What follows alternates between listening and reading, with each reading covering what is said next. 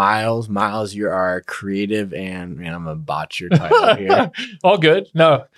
Creative, and, production, director. That's what I'm gonna smokes. say. Because I'm gonna botch my own title. Online and connections pastor. So Yeah. No, it's good. Um, yeah, well, we are finishing up. We just finished. Okay, this six week dive into Habakkuk, It's crazy. minor prophet. Yeah.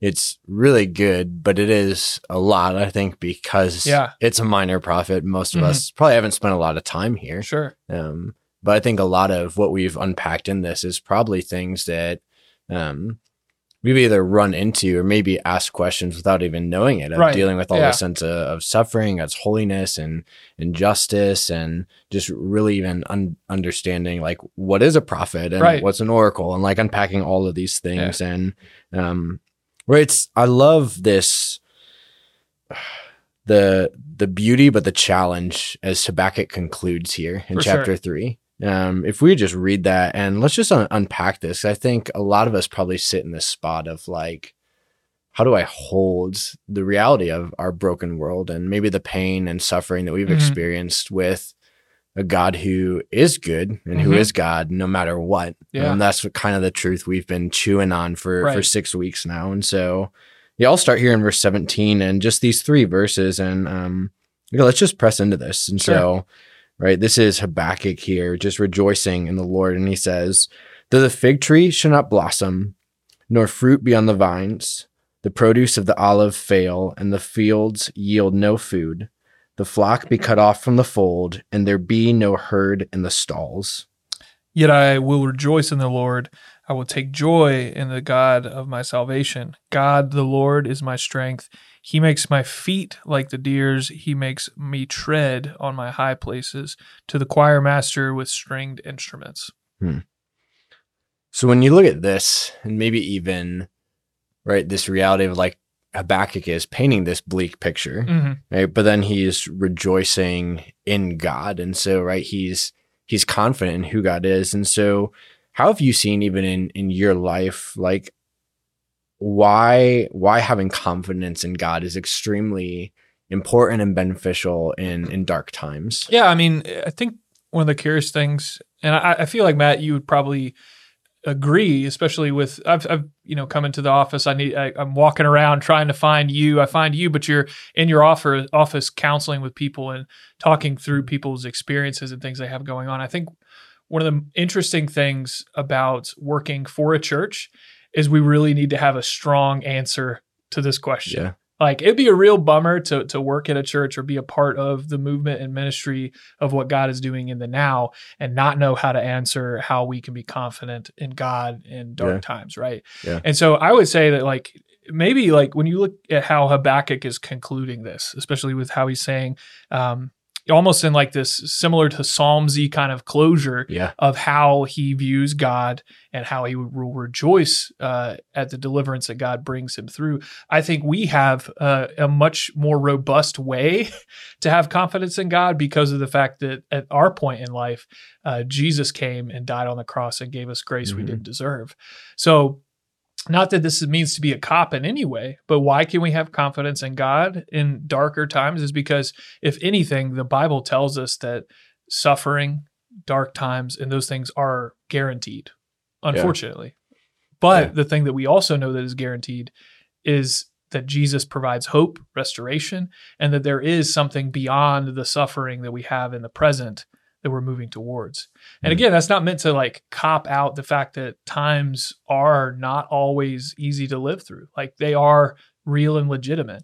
Um, you know, a couple weeks ago, Christy Stevens, our women direct women's ministry director, and I, we talked through how the church often has this habit of kind of like glossing over suffering and making it it's just like it'll be okay it'll Yeah. be all good Yeah. you know but the reality is is that if we don't give people enough time to acknowledge the suffering the pain Yeah. it, and and truthfully um, have kind of a you know iron in the fire of those painful moments to be able to see god in a right way Hmm. uh, we do people a disservice by not acknowledging suffering appropriately Yeah. but the caveat to that though is still that even different and almost more beneficial like we're in a great position um, in time in that unlike Habakkuk, where it's just exclusively the God of my fathers, the God Yeah. of this land, it is not only that, but it is also we have Jesus. And that's a crazy thing to kind of acknowledge. So, what, but what about you? I guess after Yeah. of everything I said, especially with like working in a ministry context, how would you respond to that?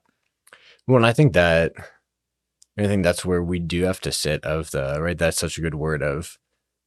I think we want to believe the lie, um, right? Like people talk about, like put on your your church clothes, put on Yeah. your church mask, and I think like, man, that's such a dangerous lie that, specifically, I think the American church has has believed of like, Jesus equals, um, right, no like no suffering or no Yeah, hardship right. instead of like no like jesus himself from his mouth says right in this world you will have trouble Mm-hmm. but take heart i've overcome the world Yeah. and so i think there's beauty in in us being willing to right like habakkuk here saying okay even if all these awful things right and so we don't i don't have a fig tree right i don't have fruit on the vines but it's the sense though. of like okay in this uh right in an agricultural sense where like Yeah. that was their source of provision and so like they needed Yeah. that right their jobs all those things so like to equate it to this okay so if i don't have if i don't have a job if i don't have a way to put food on Yeah. the table Uh-huh. right yet i will rejoice in the lord like that's Right. in, in That's essence there are all he's saying, these right. all these things that are impact there and so to help us understand because it's like yeah okay i can rejoice in god if i don't have like Yeah. no and so it's that okay coming to that point of saying that and i think that kind of goes with the the reality of um as god has brought us through right and and you've pressed into this even like with our with our staff of us recognizing like as we push for like generations investing because i think there's something about as god has been faithful to this generation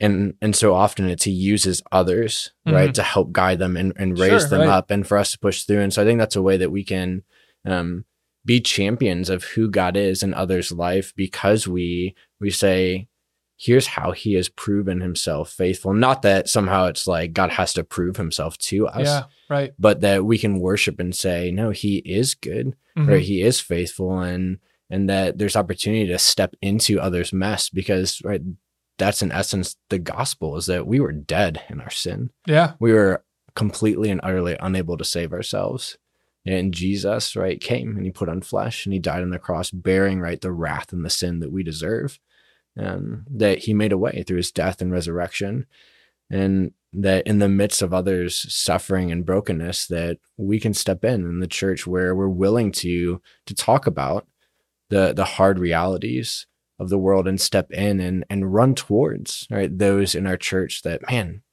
they just lost their job Yeah. um and that this balance of like we can just sit with that and say right not this oh god's good everything will be okay Right. That but like that on a bullet wound scenario. we can right? we can sit and like weep with and say Yeah. that god's okay Yeah. and like you know lament with and step into those spaces and um right and so pressing into that and sharing here's how the lord has been my strength i think that's why right story is so important instead of Yeah. just let's just sing these these disconnected songs but like let's sing and worship and then Yeah. let's learn to share a story in a way where i'm not the hero Yeah. right but jesus, Jesus is and is, right. here's here's the truth of who he is of what he's done and why he gets all the glory Yeah, hundred percent. So like kind of like tagging back, there's a few things that I'd, I'd love to like break down of what you said, but the most kind of first launching point. So you talked about like the relationship of one, like suffering, Mhm. confidence in God, but you started talking about like championing the who God is Yeah. and his goodness. And so I guess it's it's almost like, okay, how do we take the obvious, which is God is worth trusting in Yeah. in the in the less fortunate times, and we know that it's going to happen that way. But we have Jesus; those those are the obvious things. But then the next step is, what do we do as individuals to champion the goodness of God on what we know about Him when we Yeah. are suffering? In other words, to say it's just like, how would you encourage someone that's going through a tough time to use that tough time as a moment of testimony, as a moment of faith, and almost what was what the enemy meant for evil, God meant for Yeah, good yeah, kind of scenario. Um, how do you how would you encourage someone to take a moment and almost twist it into something that can be God honoring? Yeah. And so I think all this goes back to like I think the the danger so often for American Christians Hmm. is we are very reactive in engaging with things of the faith yeah. instead of being proactive. Right. The reason that I get into community isn't because everything's already falling apart. Yeah. It's because I need to be proactive to say, right, I need, right, say, right, Jesus, solid ground, right, firm foundation. Yeah. And then these things built on if I wait to to build the house, right, or to right to fix the roof, Yeah. or right, or to put on the new door until the storm is coming, it's too late. It's too late. Yeah. But yeah, what we know is that the storm's going to be coming, Right. and there's there's going to be another storm, right? And that shouldn't scare us, but it should say, um, right, how can we begin to posture ourselves in a way that's proactive? hmm um, you know, and how that can tangibly look is okay. What what happens outside of Sunday, and so things Yeah. like you know we have we have scripture written on our house, um, and that may seem like weird for some, and it's not just like these these cheesy, cute like things that we found in the TJ Maxx like discount bin, but like right, Gina like my like she just like hand wrote a lot of these, and these are like right scripture or like some worship songs that like have Yeah. um, right, reminded us of, of who God is in those moments that when storms coming, that when we're having a, a really bad day, a Sure. really bad week, right, it's constantly there in front of us Yeah. that like we can't escape it.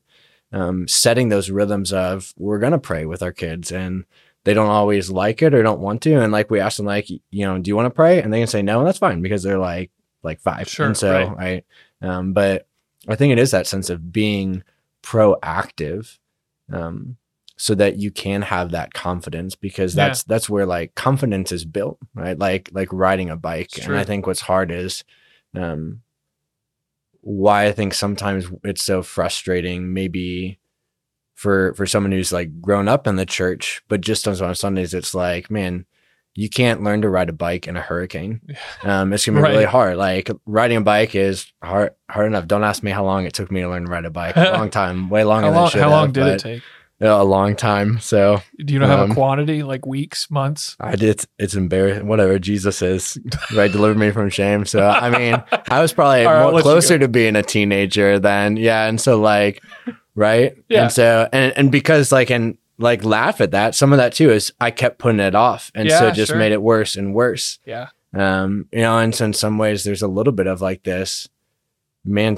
For some of us, maybe you're feeling that, like keep putting it off, and say Yeah. like the beautiful thing about Jesus is that he he's good, Yeah. um, and that he's gracious and merciful. Yeah. Um, and so like today, we can take steps. If maybe the the biggest thing in unpacking this is saying, and Jesus, I don't want to be reactive in the storms. Um, I want to seek you. Um, I want to make those adjustments, and um, I know that's something anyone on staff would love to Yeah. have those conversations to help. For sure. Now, I guess like as a quick aside, because I think it's super important to always like diagnose the problem. Yeah.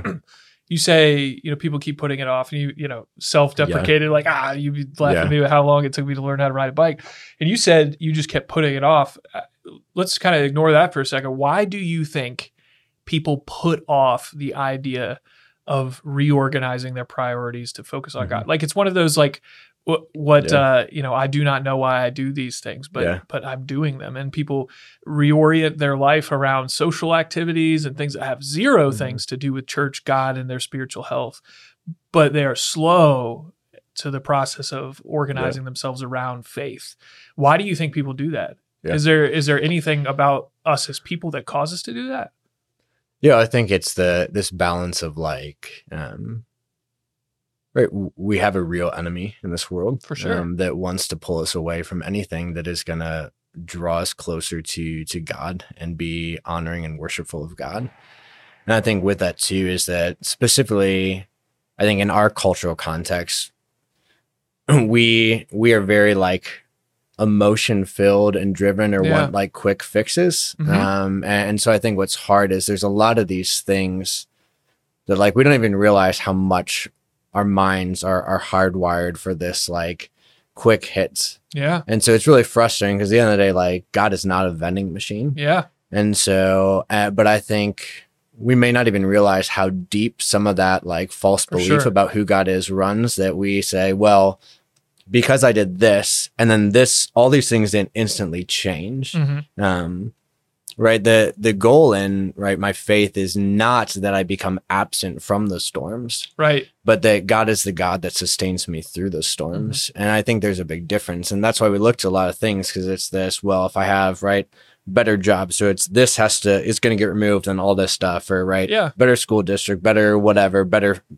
better family better whatever you know? And so like all these things that we run to instead of saying like god is the god who went right my my faith and priorities is that right jesus is good and he's worth following and that he's the god who sustains through.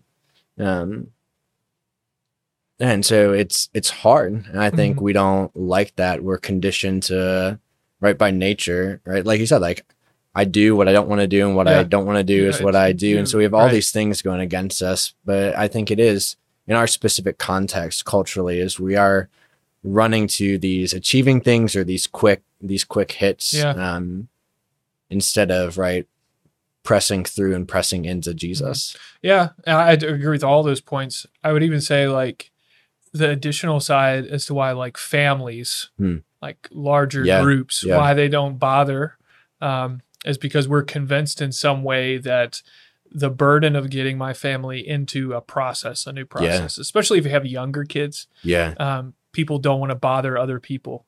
Uh, Mm. and the Oh, weird, yeah. the weird thing about that is like, I think people don't give enough people in church enough credit, and vice versa. Hmm. I think um, it's it's a terrible cyclical problem. It's just like the people that want to pilot communities want want sometimes, unfortunately, they do it on their own terms, right?